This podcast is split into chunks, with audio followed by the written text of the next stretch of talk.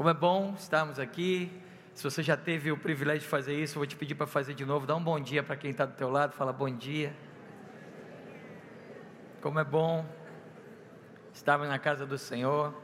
Eu quero, eu quero, eu quero fazer um pacto com você aqui nessa manhã. É o seguinte: a palavra dessa manhã é uma palavra mais densa, é uma palavra mais, talvez não é mais difícil, mas é densa.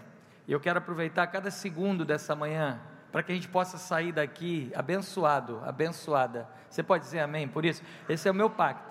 O teu pacto é se conecta aqui, foca no que a gente vai, a gente vai falar, deixa o WhatsApp de lado, Instagram, não há nada tão importante que não possa esperar 40 minutos.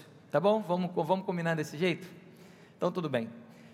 É, orando essa semana, orando bastante pelo que nós estaremos ministrando aqui nessa manhã, eu queria trazer uma palavra para você que tem muito a ver com palavra, tem muito a ver com comunicação. Na verdade, tem muito a ver com o poder das palavras. O poder da palavra, o poder das palavras, o poder das nossas palavras. Comunicação é algo que me fascina sempre foi muito fascinante para mim. Idioma, linguagem, a forma como isso se mistura com a nossa vida. Principalmente depois que eu vivi fora do Brasil, eu tive que aprender um outro idioma para poder comunicar, para poder me comunicar. E isso, isso é fascinante, porque quando você começa a comunicar coisas, quando você começa a se comunicar com pessoas, você começa a, a se integrar na vida de uma sociedade, na vida do seu prédio, da sua família. É mais ou menos como um bebê, né? Os pais de criancinha aí, o bebê, ele não fala, mas rapidamente ele começa a se comunicar, né? O bebê ele já está ali. Uma das coisas que o bebê usa para se comunicar e ele é mestre nisso é o falso choro, né? Quem aqui já teve aquele bebê que dá aquele falso choro, aquela choradinha que não serve para nada, só para dizer tipo, oh, eu estou querendo falar alguma coisa. Mas assim, é, a comunicação é algo que literalmente une ou separa a gente de pessoas. Ou a gente está se unindo a pessoas por causa do que a gente está falando, ou a gente está se separando de pessoas por causa do que a gente está dizendo. Não dá para ser metade do caminho. Até um surdo, até um mudo, precisa entender como se comunicar, porque sem a comunicação a gente não, não, não avança. Pessoas são exaltadas ou destruídas através da comunicação. Pessoas são, são incluídas ou excluídas através da comunicação. Vitoriosas ou derrotadas por causa da comunicação. A comunicação é algo impressionante. E a verdade é que tudo o que a gente faz comunica alguma coisa. A roupa que a gente veste comunica alguma coisa o jeito que a, a, cidade que a gente decide morar, o carro que a gente compra, a música que a gente escuta, vai comunicar um pouco do que a gente é, de quem a gente quer dizer que é. Essa semana o pastor Clóvis comunicou de uma forma maravilhosa o amor de Deus se transformando num entregador de iFood.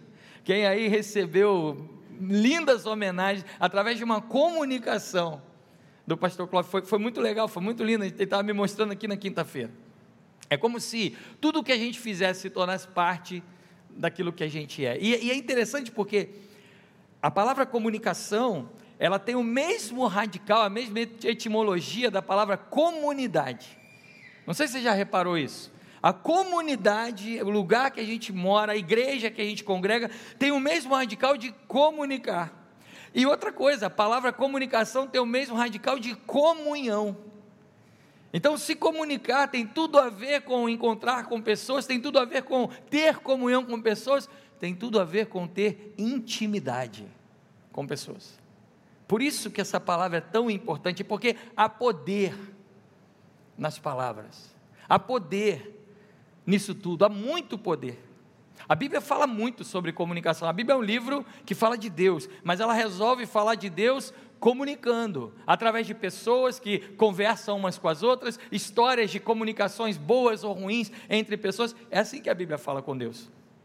Mas ela é muito profunda porque ela não fala sobre a comunicação num aspecto apenas antropológico, filosófico, é, como a gente vai ler no dicionário, como etimologia. Não, não, não. Ela fala como algo muito poderoso.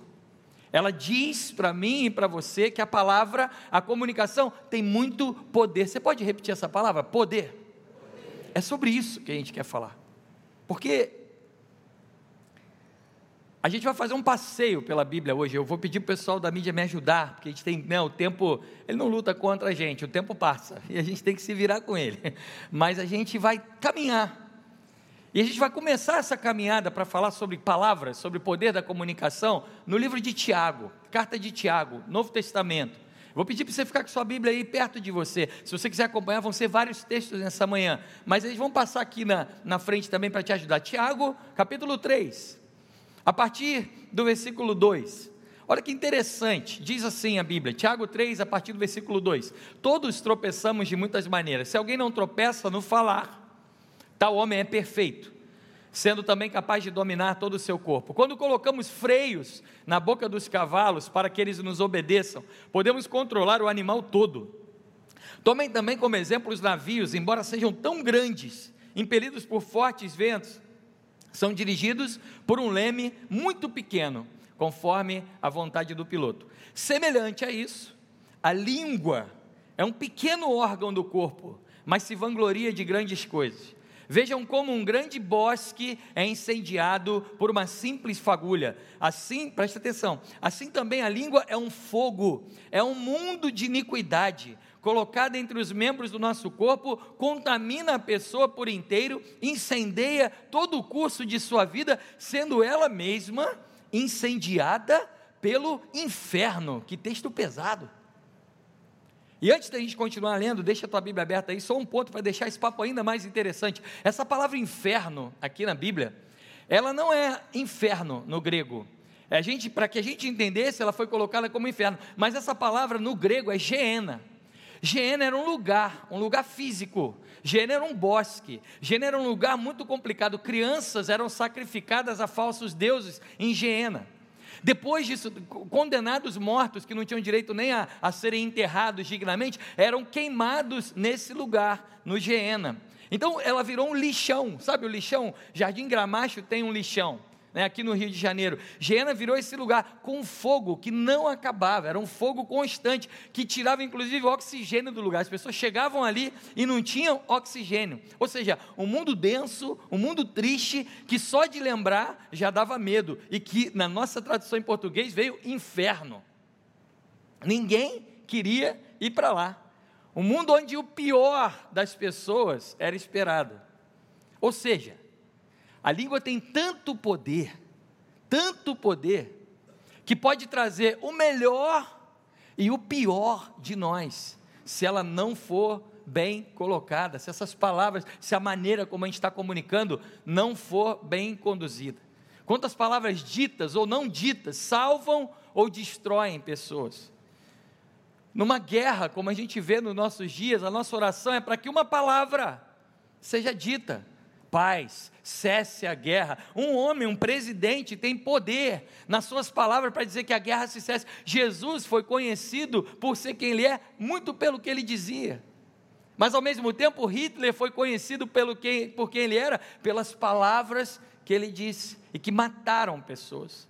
Palavras curam, palavras esmagam. Palavras livram, palavras matam. Palavras têm muito poder. E aí a gente tem uma tensão nessa manhã, uma tensão. Porque se ela é tão poderosa assim, para que lado que eu vou? Que lado que eu vou decidir usar? Como é que eu vou usar? Se tem tanto poder por trás disso.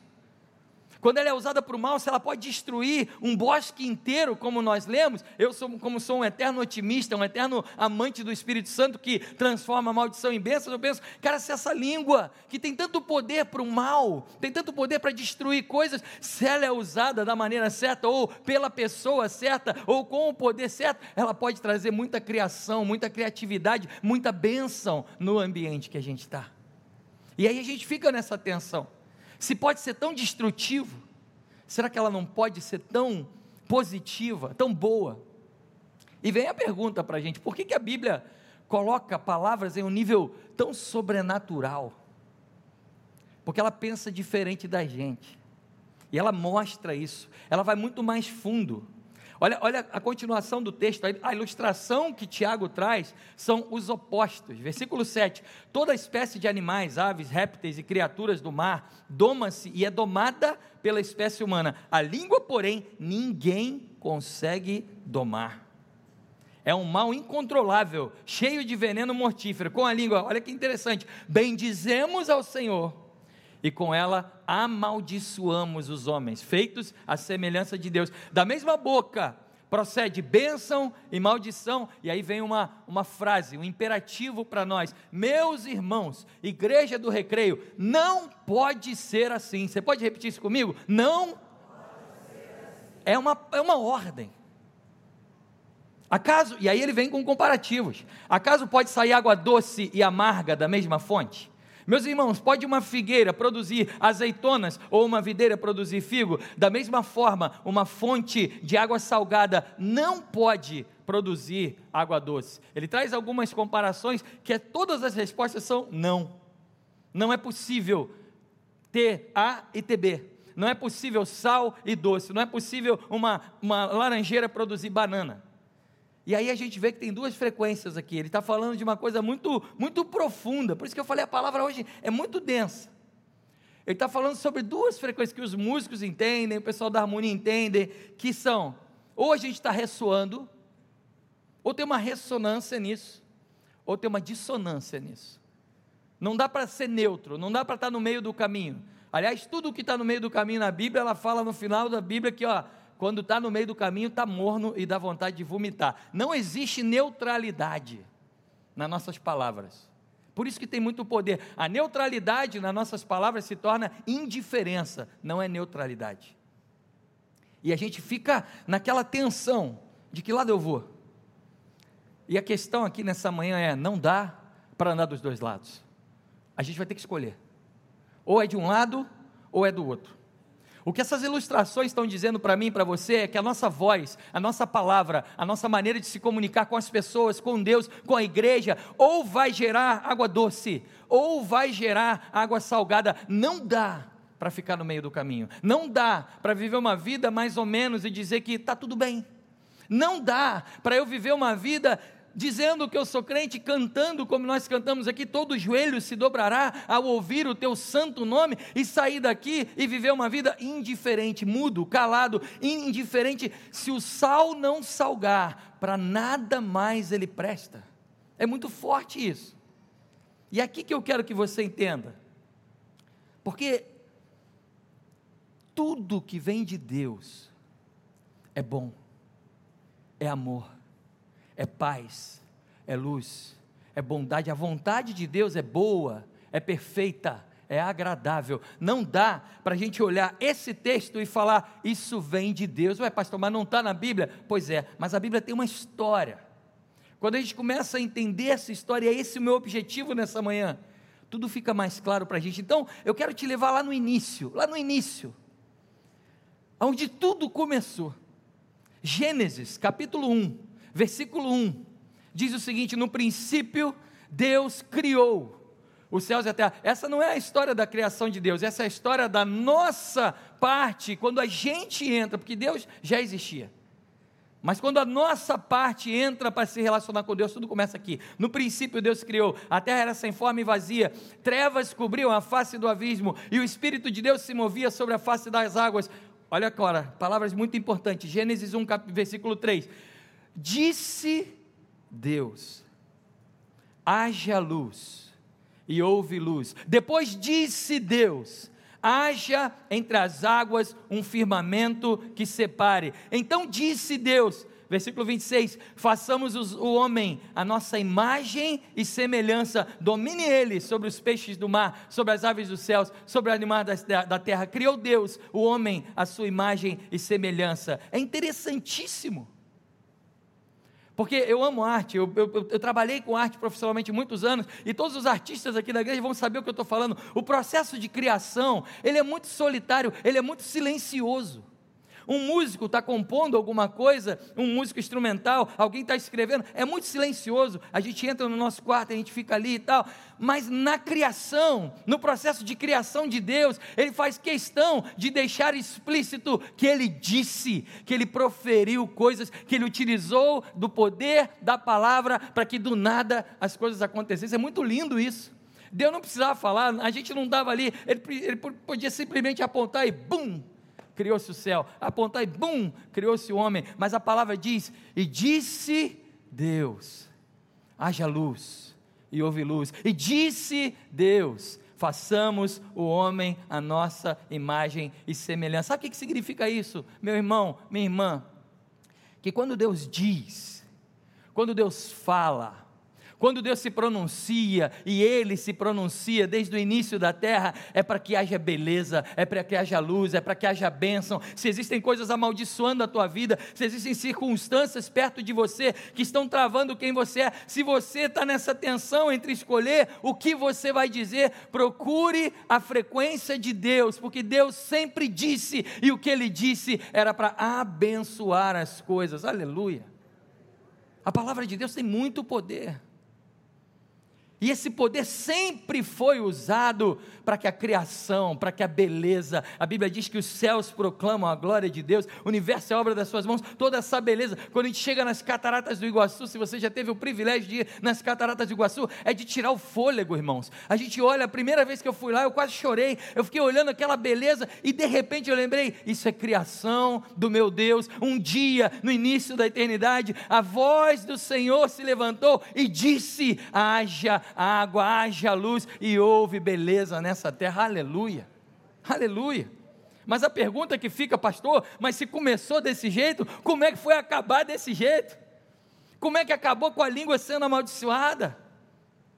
Está na Bíblia? Está lá no início. Está lá no início. Gênesis capítulo 3. É muito interessante. Porque diz a Bíblia. Quero ler para você aqui. Gênesis capítulo 3. Ora, a serpente era o mais atuto de todos os animais selvagens que o Senhor Deus tinha feito. E ela perguntou à mulher: Foi isso mesmo que Deus disse? Não comam de nenhum fruto das árvores. Respondeu a mulher à serpente: Podemos comer do fruto das árvores de jardim, mas Deus disse: Não comam do fruto da árvore que está no meio de jardim, nem toque nele, do contrário você morrerá. É interessante que eu não sei como é que você lê a Bíblia. E aqui é só um parênteses. A primeira coisa que me espanta nesse texto de Gênesis 3 não é nem o que aconteceu, porque aconteceu muita coisa, mas a primeira coisa que me espanta é o seguinte: como é que uma serpente está falando? Pelo amor de Deus, serpente falando. Alguém já andou aí na, no, na, na, na floresta, de repente veio uma cobrinha, ela falou: oh, bom dia. Se você teve essa experiência, me conta como é que foi, porque já de cara a minha vida curiosa começa a olhar a serpente falando, que doideira. Mas há poder nas nossas palavras a poder. Se você está com dúvida de como a serpente falou, faz o seguinte: se inscreve na escola bíblica, vai lá, Pastor Rogério, Pastor Ronaldo, eles vão te dizer por que, que a serpente falava. isso é problema deles. Mas isso, isso não vem ao caso, fecha parênteses. O que vem ao caso para a gente aqui é que uma frequência diferente aconteceu. E pior, foi dado crédito a uma frequência diferente da de Deus a frequência da dúvida a frequência de colocar Deus em xeque. Quando a serpente chega para o homem, para a mulher e fala: Olha, será? Uma dúvida é colocada na cabeça deles. E toda a comunhão, toda a dependência de Deus é colocada em xeque. E pior, a humanidade, o homem e a mulher dão crédito a uma palavra cheia de poder mal colocada. E toda a intimidade, todo o relacionamento entre Deus e o homem, entre o homem e a mulher, a criatura e a criação, tudo desmorona. Tudo é quebrado com palavras. Palavras têm muito poder. E eu preciso que você perceba isso nessa manhã, meu irmão, minha irmã, o poder das palavras. Porque ou você abençoa, ou você amaldiçoa, ou você cura, ou você adoece, ou as suas palavras estão gerando vida, ou as suas palavras estão gerando morte. Não dá para ficar no meio do caminho. Essa é uma palavra importante para nós. Ou você está edificando, ou você está destruindo. Não tem como ser neutro. E talvez a sua pergunta seja a minha. Pastor, mas então como é que eu faço? Como é que isso tudo volta então, pastor? Se você lê um texto que diz que Deus, com a Sua palavra, criou tudo, e com a sua palavra trouxe poder para tudo, e de repente veio uma serpente, o diabo, e colocou no homem e na mulher uma, um sentimento diferente através da palavra, e de repente vem Tiago e diz que a nossa língua é um instrumento desse tamanho, mas que bota fogo em tudo e que ninguém consegue domar. Como é que eu vou fazer, pastor? Porque quando eu falo, quando eu vi, eu já falei. Eu saio daqui, aqui é tudo tão bonitinho, o louvor tão legal, as músicas tão agradáveis, mas quando eu chego para falar com a minha sogra, pastor, pelo amor de Deus. Quando eu chego para falar com a minha prima, pastor, com meu primo, com meu marido, com a minha esposa, com meu patrão, pastor, quebra tudo. E quando eu vi, já era. Ainda mais quando a sogra vai morar em casa com a gente, né, irmãos? Ai, Jesus. Mas isso são outros 500. Pois é. Agora vem a cereja do bolo. Está todo mundo aí, gente? Está todo mundo quietinho, mas está todo mundo aí? Amém? Eu sei que essa palavra é densa. E a gente está aqui no nosso pacto, eu e vocês. Vamos estar tá juntos. Mas agora vem a cereja do bolo. A cereja do bolo. Uma das partes mais belas dessa manhã. Não é coincidência. Não é coincidência que a apresentação que o Evangelho de João traz sobre Jesus entra no assunto do poder da palavra. Não é coincidência.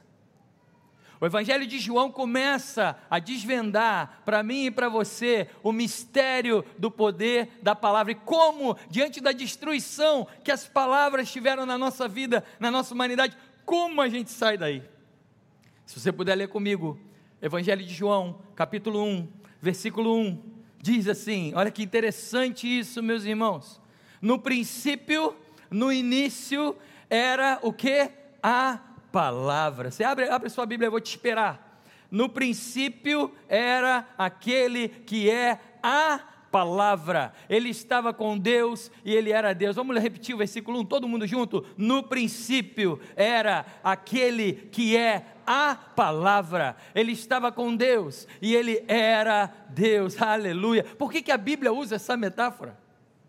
Por que, que Deus usaria uma palavra como imagem central de quem Jesus é? Essa, a Bíblia está falando de Jesus. O Evangelho vai apresentar Jesus para a gente. E nessa apresentação de Jesus, ele começa e diz: no princípio era a palavra.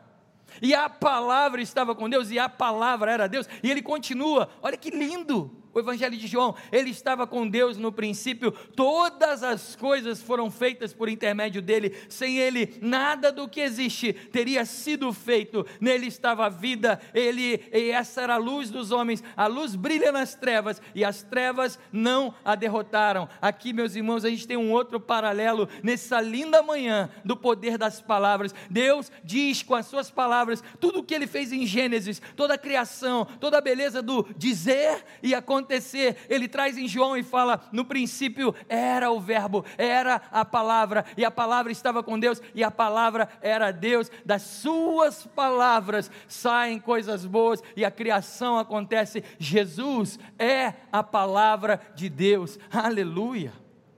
Olha que interessante isso, e o, e o texto continua: aquele que é a palavra tornou-se carne e viveu entre nós, e vimos a sua glória, e glória como unigênito vindo do Pai, cheio de graça, cheio de verdade. E se você é curioso, curiosa como eu, talvez você se pergunte o que eu me perguntei, mas como é que pode? Será que tem tanto poder assim numa palavra? Como é que uma palavra pode se transformar em carne? Como é que uma palavra pode se transformar em gente, em vida? Olha para você, olha para sua família, olha para nossa sociedade. Será que isso é possível? Será que uma palavra tem condições de se tornar carne? Sim, olha para o lado.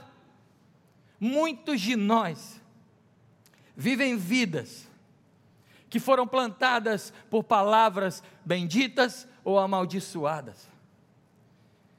Aquelas pessoas que ouviram a sua infância inteira, você não é inteligente o suficiente. Essas palavras se tornaram carne e fazem com que essa pessoa hoje viva como tal. Você é um mentiroso, ouviram dos seus pais. Você é uma mentirosa, ouviram dos seus pais. Essas palavras, de alguma maneira, amaldiçoada, cheia do inferno na sua, na sua, no seu poder, acabaram se tornando carne e as pessoas hoje têm vivido desse jeito, ou pessoas têm ouvido coisas, meus irmãos, você não importa você é insignificante, você é indiferente, e essas palavras de alguma maneira se tornaram carne e têm acompanhado a vida dessas pessoas, enchido consultórios psicológicos, enchido gabinetes pastorais por causa de palavras malditas, cheias de poder. Será que é possível, pastor, um verbo se tornar carne? Olha para a nossa sociedade doente. E nós vemos palavras se tornando carne entre nós. Talvez algumas palavras com tanto ódio, com tanta raiva, com tanta miséria, foram colocadas para você em algum momento da sua vida. E até aqui, até essa manhã, essas palavras têm se tornado carne na sua vida e têm tentado dizer que você não é o que Deus diz que você é, mas o que, a Bíblia diz para nós em Tiago, meus irmãos, vamos parar com isso, que isso não seja assim, aleluia. Essa é uma manhã de cura, amada igreja do recreio, porque se em algum momento da sua vida alguma palavra amaldiçoada, mal colocada, dizendo que você é o que você não é, foi entrando no seu coração e se tornou carne, o nosso Jesus, que é o Verbo, a palavra, que era Deus, estava com Deus, está aqui nessa manhã para te dizer: não será assim entre nós. Aleluia, aleluia, aleluia. Essa é uma manhã de nós silenciarmos a boca do diabo, silenciarmos a boca da serpente. E se ela falou, o problema é dela que ela falou. Mas é uma manhã de dizermos: Satanás, você não tem poder sobre nós. Porque a Bíblia diz que eu estava morto nos meus delitos e pecados, mas em Cristo, só em Cristo e através de Cristo, o Verbo que se fez carne habitou entre nós. Eu sou uma nova criatura. Aleluia. É uma manhã de cura, igreja. É uma manhã de nós entendermos que essas palavras que talvez se tornaram carne na nossa vida não representam a nossa vida, porque a nossa vida está nas mãos do Todo-Poderoso que tem poder para salvar, para restaurar. A frequência de Deus é diferente da frequência da serpente. Aleluia. Ele deixou isso muito claro na Bíblia. Deus não é só para nós uma energia. Deus não é só para nós um cristal, uma pedra. Ele tem nome, o Verbo se fez carne, é Jesus Cristo, esperança da glória. Aleluia. Aleluia. Ele trouxe beleza para você. Se no meio da sua vida você tem visto tristeza, você tem ouvido palavras que estão cheias de poder, estão destruindo quem você é, essa é uma manhã para você sair daqui falando: Eu conheço a beleza, eu conheço a perfeição, eu conheço a alegria, eu conheço o autor da criação que poderia ter criado tudo calado, mas disse: haja luz, porque Ele é o meu Deus, o meu Senhor, seu nome é Jesus. Jesus Cristo, o dono da igreja. Você foi criado pela mesma palavra que disse: haja luz. A maior imagem, se você puder imaginar agora, a maior beleza que você já viu na sua vida, a paisagem mais bela. Meus irmãos, por esse desejo tão grande de amar a comunicação, Deus me deu oportunidades e privilégios. Eu pude, graças a Deus, pela graça dele, aprender alguns idiomas.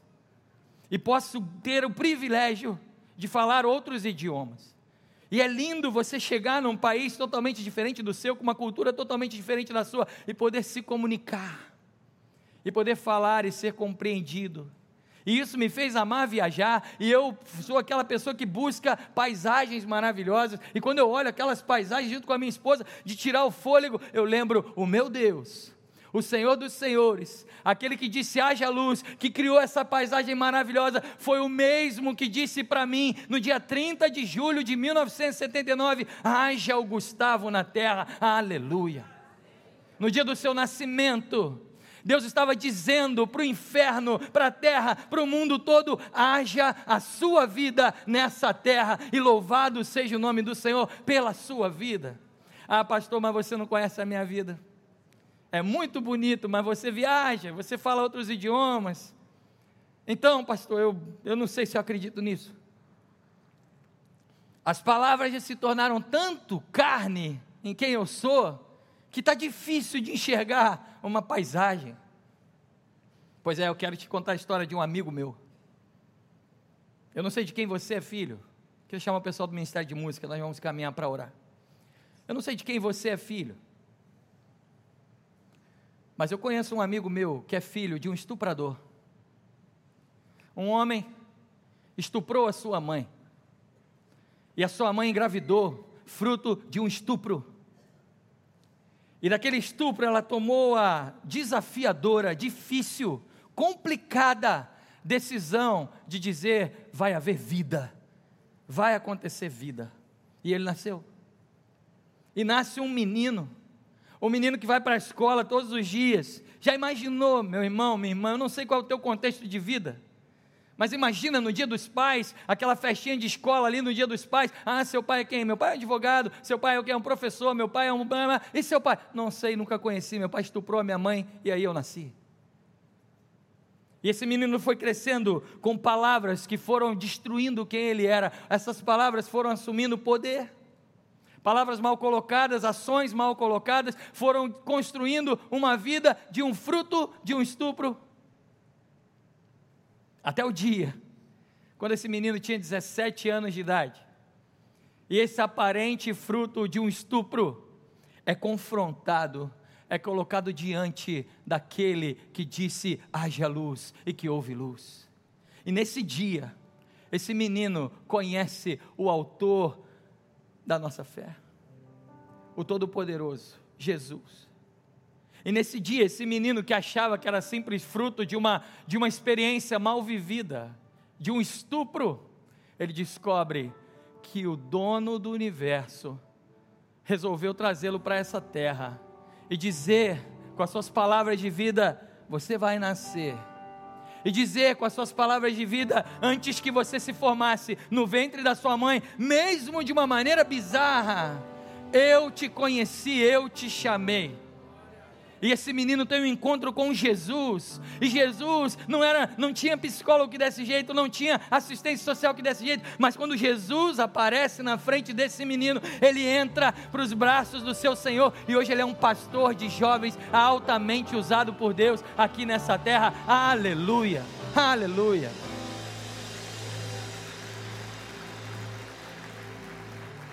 A Bíblia que eu leio, a Bíblia que você lê, diz para mim e para você nessa manhã: você é um filho amado de Deus.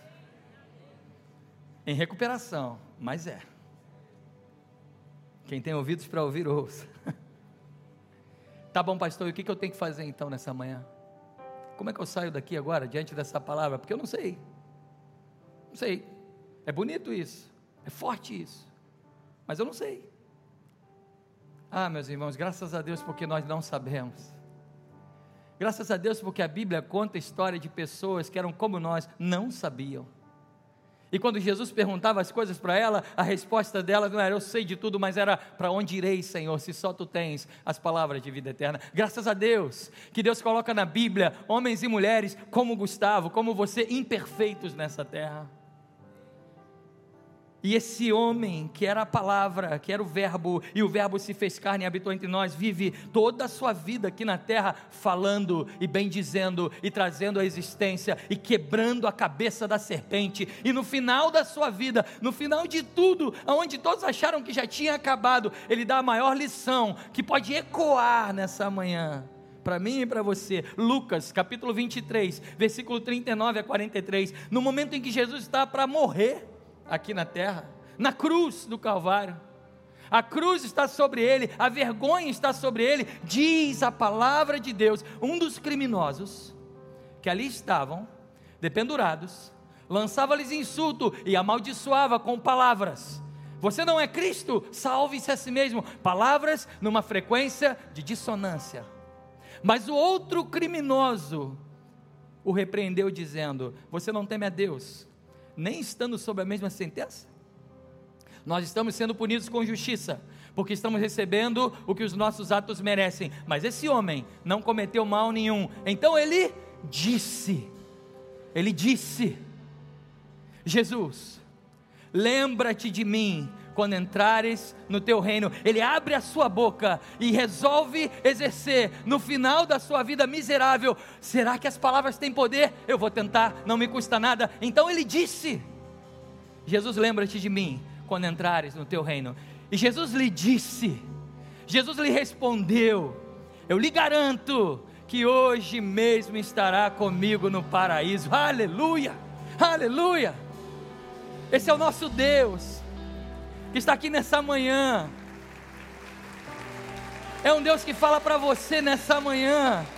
É um Deus que fala para a sua história nessa manhã. É um Deus que fala para todo mundo que já falou coisas para você nessa manhã. Eis que te digo, hoje mesmo estará comigo no paraíso, porque você tem valor para mim. Aleluia. Aleluia. Eu quero convidar você a se colocar em pé. Meus irmãos, nós estamos em uma campanha de oração entre os pastores dessa igreja.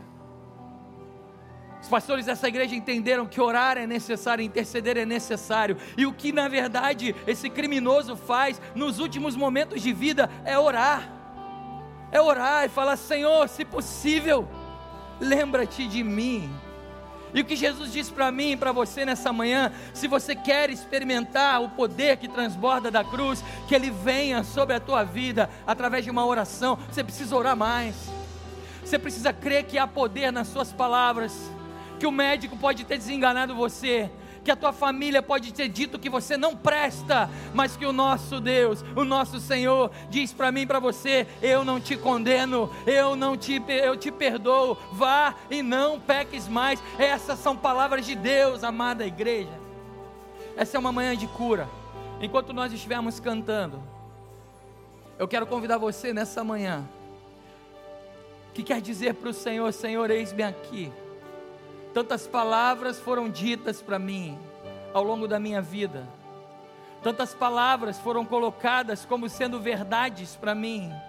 Tantas serpentes abriram as suas bocas para dizer coisas que eu acabei assumindo e acabou se tornando carne e acabou se tornando quem eu sou. Nessa manhã, nós estaremos aqui nesse altar diante do Senhor Todo-Poderoso para dizer: Senhor, eu sou um filho amado, lembra-te de mim, Jesus lembra-te de mim.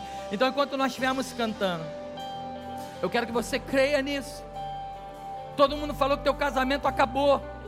Todo mundo falou que a tua vida financeira está um desastre. Basta uma palavra do nosso Deus para que tudo se faça novo, porque há poder na palavra do nosso Senhor. Quero convidar você a lotar esse altar nessa manhã e dizer: Senhor, para onde irei se só você tem as palavras de vida eterna? Senhor, jorra em mim as palavras de vida eterna. Enquanto nós cantamos, saia do seu lugar, a equipe pastoral vai estar orando com você e por você, e nós vamos estar orando. Pode sair, pode sair do seu lugar, venha ao altar do Senhor nessa manhã.